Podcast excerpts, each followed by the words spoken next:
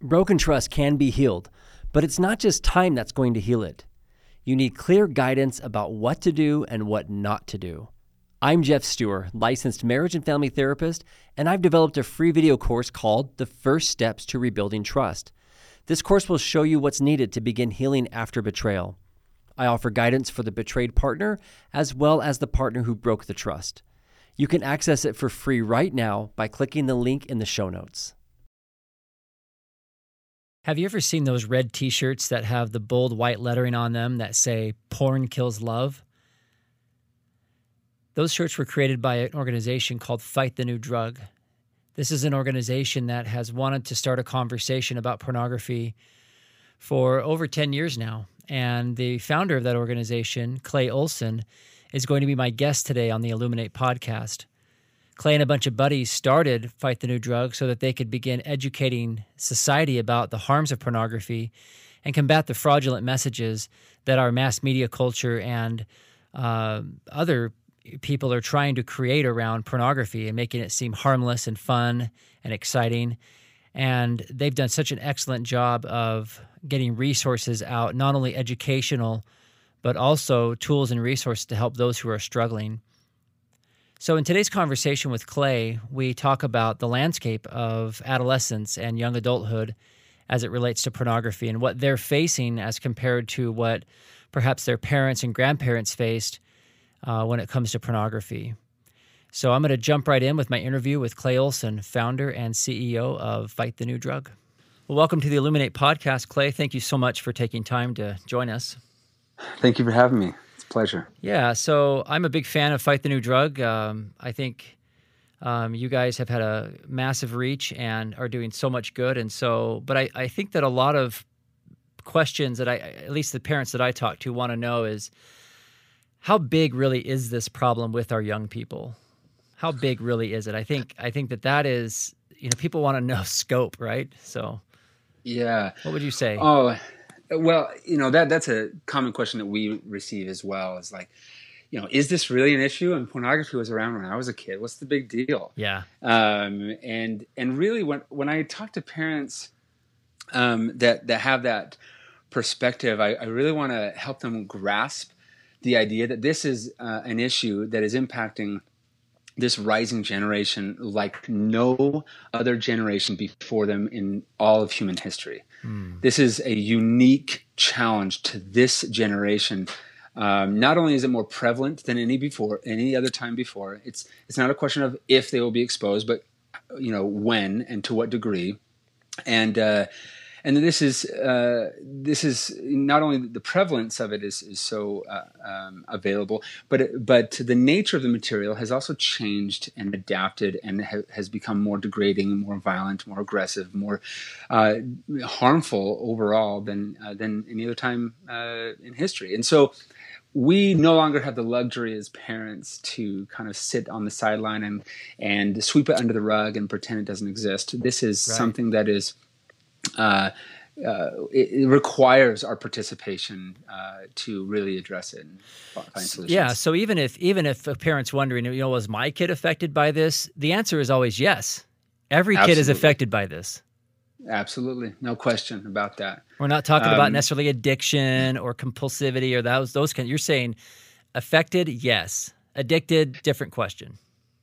Oh yeah, uh, absolutely. And and uh, studies have shown that nearly eighty percent of first exposure to pornography uh, occurs in the home occurs right within uh, the walls that uh, it's kind of as parents our responsibility to to be a safe haven. And so we uh, we need to do uh, better. We need to to engage and and uh, and understand this issue. You just brought up a good point. Like you know just because somebody is exposed doesn't mean that they're addicted.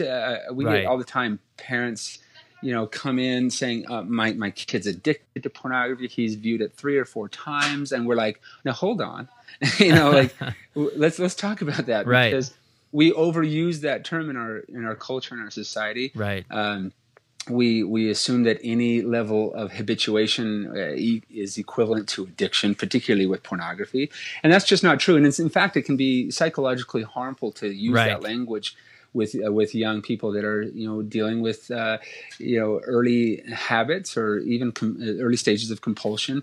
Um, we, we need to be careful about that, but but nonetheless, this is an issue for sure.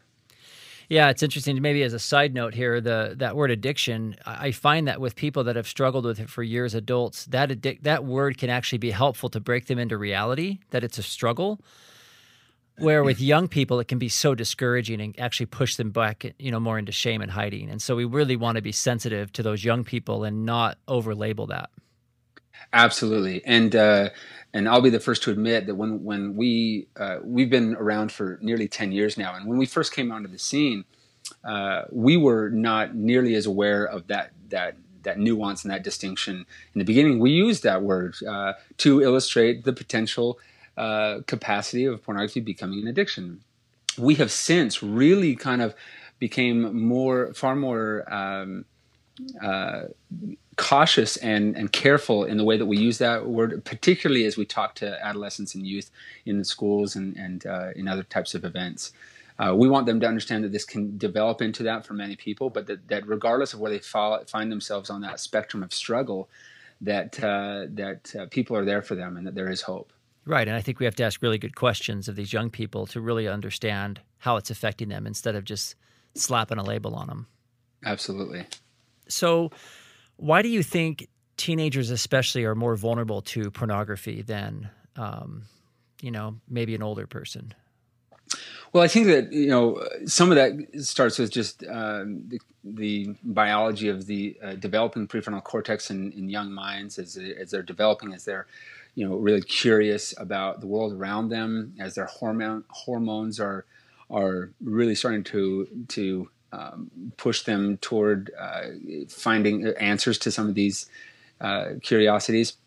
Um, so some of that is is because of that natural Just desire uh, for sex and yeah. Yeah develop, developmentally. But a lot of it also has to do with the culture that we live in and, and, the and the world that they now live in that is very unique to this time and unlike any other time. Um, uh, the fact that young people uh, have unprecedented access thanks to the ubiquity of the smartphone um, you know they are bombarded they don't have to go look for this they don't have to go to the dark alley they don't have to ask for the magazine from behind the counter they don't have to you know d- stumble upon their their you know uh, stash of magazines under the bed it comes and finds them wh- whether they like it or not mm. and uh, the industry uh, is is calculatedly targeting them. This is not wow. by accident. It's not just because it's there. The industry is calculatedly targeting them because if they can get them young, they might have a lifelong client, and that's it's all about money for them. Like the cigarette industry.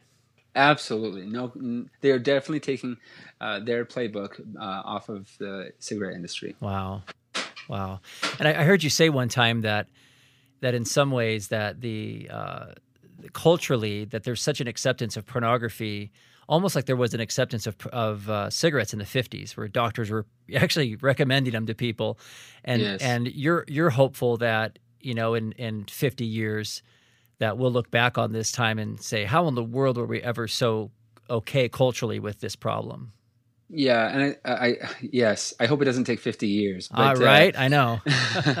but the the truth is that we were once that naive with regard to other issues, uh, yeah, um, like tobacco, uh, and uh, people just totally accepted it and had there was no real understanding, particularly from a scientific perspective, that there was any harm. And today. Uh, just like those other issues, finally today, science has caught up with truth on the subject of, top, of pornography um, pornography uh, has been proven to be impacting us in three main ways uh, uh neurologically, uh, uh, relationally, and societally. And, and as we break those down and start to understand them from a clinical and scientific perspective, as a society, uh, we start to catch up with that truth and we start to say, okay, now wait a second, how is this uh, warping and shifting our ideas about re- uh, love and intimacy and and how how is that impacting the rising generation as um, and we start to make corrections and course correct based on that information and knowledge. And that, we are seeing that now but we're going to start to see that much more as as society catches up with that that research. So i assume that it's really dangerous then for parents to um, to compare their experience of you know, seeing pornography as a young person, the old you know discarded magazine somewhere or the occasional late night cable show that they may have seen as a teenager to what their kids are facing today and then and then essentially minimize it and say like well i saw stuff when i was a kid but i turned out fine like there's yeah. real there's real harm in in making that comparison they they have to understand that today's landscape is way different right it's it's completely different. It's um, sometimes I use the analogy that it's like comparing a, a baby kitten to a saber toothed tiger with lasers. It's just a totally different oh, world. I remember you one time telling me about a guy that you had talked to whose parents had introduced him to pornography back in the old days, and and uh, yeah. and how that really, you know, becomes a pretty good example of of maybe how people think pornography um, affected people back then versus how it's introduced to kids today. Can you can you remind me about that story? Yeah, so uh, I was doing a presentation in California, in the Palo Alto area, and uh, a man in his uh, probably early 40s came up to me after the presentation and asked if he could share his story. And and he said um, he he said that when he turned 16, on his 16th birthday, his mother entered into his bedroom and carrying a box of pornography magazines and dropped him on the floor and said, "It's time you became a man," and walked out of the room. And of course, that's kind of a shocking story. And and I, I have since told that story many times to different audiences, and I always ask, like, how many of you uh, mothers, uh, when your your boys turned 16, handed them a box of pornography magazines, and of course nobody raises their hand. And, and then I asked the man, I said, "How many men, when you turned 16, your mother brought you a box of pornography magazines?" And of course, no hand raises is raised. And so it's kind of, you know, you step back and say, "Well, thank goodness." That's not happening today. Thank goodness that's not the standard practice of every home, because if it were, we'd have a real problem on our hands, wouldn't we? And then and then you you kind of sit back and you say, now hold on, wait a second. Right. Not only is that happening today to every young child, not in the same way. Uh, for instance, it's not a box of uh, 100 magazines; it's uh, unlimited access. It's not a box of magazines with you know, uh, you know, naked bodies. It's much, much worse, as we talked about earlier, right. with, with, you know the degrading and, and violent nature and the aggressive, hardcore nature of pornography today. And it's not at the age of sixteen either. It's at the age of nine, eight, in some right. cases seven. Right. So, so this is something that is uh, definitely impacting everyone, and uh, and we've got to again wake up to the reality of it. Right. I mean, when you're handing a, ch- a child a smartphone, you're essentially handing them the biggest bottomless box of pornography. Right. It's it's essentially, essentially, that message. If you don't block it, if you don't filter it, if you don't have restrictions on that phone, it could become this uh, this bottomless yeah. pit of uh, violence, aggression, misogyny. Yeah, and I could tell you story after story after oh, yeah. story about parents reaching out uh, in desperation uh, after having given their child an iPod Touch or something that had internet right. access, where they discovered that that was what they had been viewing for for months and months or even years. So uh, uh, yeah, this is something that, and if you're going to hand over uh, a, a, a, device that has internet access, there definitely you should consider getting some uh, filtrations or, or some restrictions on those phones. But more importantly than any of that would be talking to your child. Right right. Opening a dialogue opening a healthy safe dialogue with your child so that they can um, you know so that you can continuously discuss uh, what healthy relationships are and to, to pursue real love and avoid the hollow counterfeit that is pornography. Um, so you think that so much of that education that parents can do with their with their teens um, is protective then I think that the most powerful tool that we have in protecting our youth is is uh, education, is us talking and engaging, and the relationship that we have with them. I think the the tools that we have that we can implement onto our phones, the programs that we can, uh, you know, utilize are all fantastic and wonderful, and you should consider them. But but by far the most powerful tool is you as a parent. You educating that child, opening up conversations. This isn't a one time event. This isn't like a, you know, like have the sit down talk, get the slides open, get the popcorn pop, you know, send the rest of the kids away, and then have that moment where you talk about, you know, uh, what what uh, sex is and what relationships should be and whatnot, and then and then that's it. Like, hey we did it. Check that off.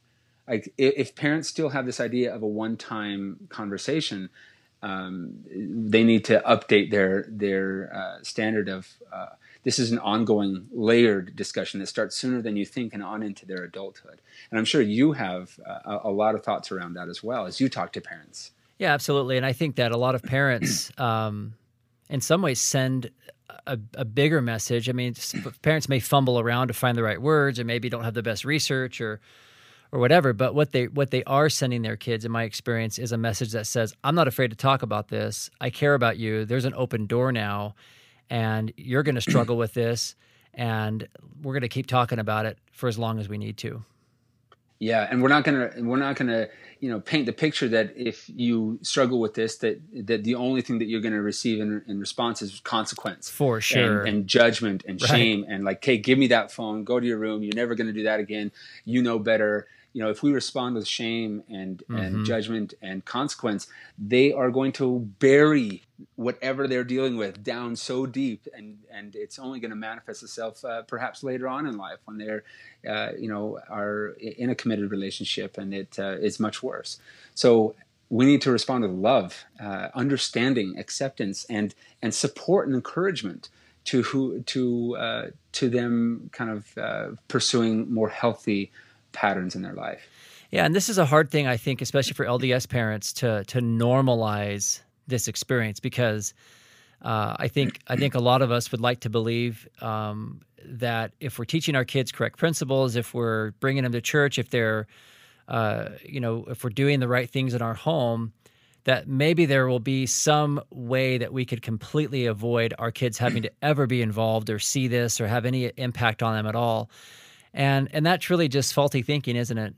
It is. Uh, you know this idea of like not my kid because mm-hmm. he's uh, the you know he's involved in church leadership or uh, not my kid because he's an A student or not my kid because he's the student body whatever um, uh, or or she's the this or the whatever like it, it, that those those kind of barriers those social barriers the religious barriers they don't exist when it comes to pornography. Right. It doesn't discriminate and it impacts everything. And, and a lot of parents say, well, how, how is this impact? Like my kid's good kid. How is this impacting good kids?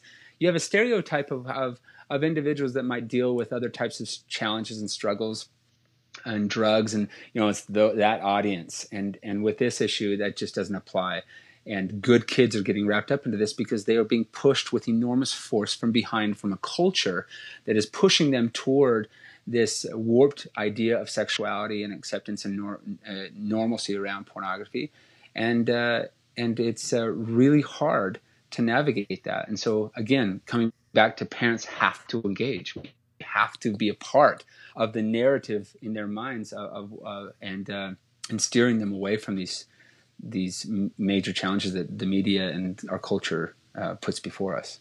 Yeah, and these good kids have the exact same hormones and the exact same developmental curve and a lot of the same vulnerabilities that every other kid has. So, this idea of a good kid versus a bad kid, I think, is unhelpful because there aren't bad kids. There's just kids that are struggling, kids that have other vulnerabilities. We just have to have a more honest conversation and realistic a realistic conversation about just kids in general and do our best to keep having these conversations. I, I love that perspective. Yeah, yeah, absolutely. Super helpful. There is so much more that I'm going to talk about with Clay in our next episode.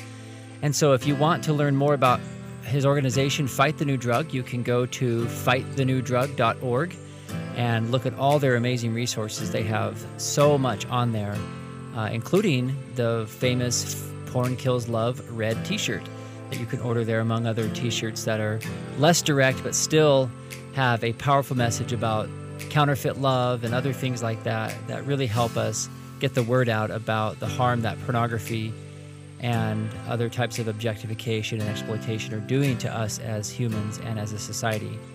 So go check out fightthenewdrug.org and tune in next time for the rest of my interview with Clay Olsen with Fight the New Drug.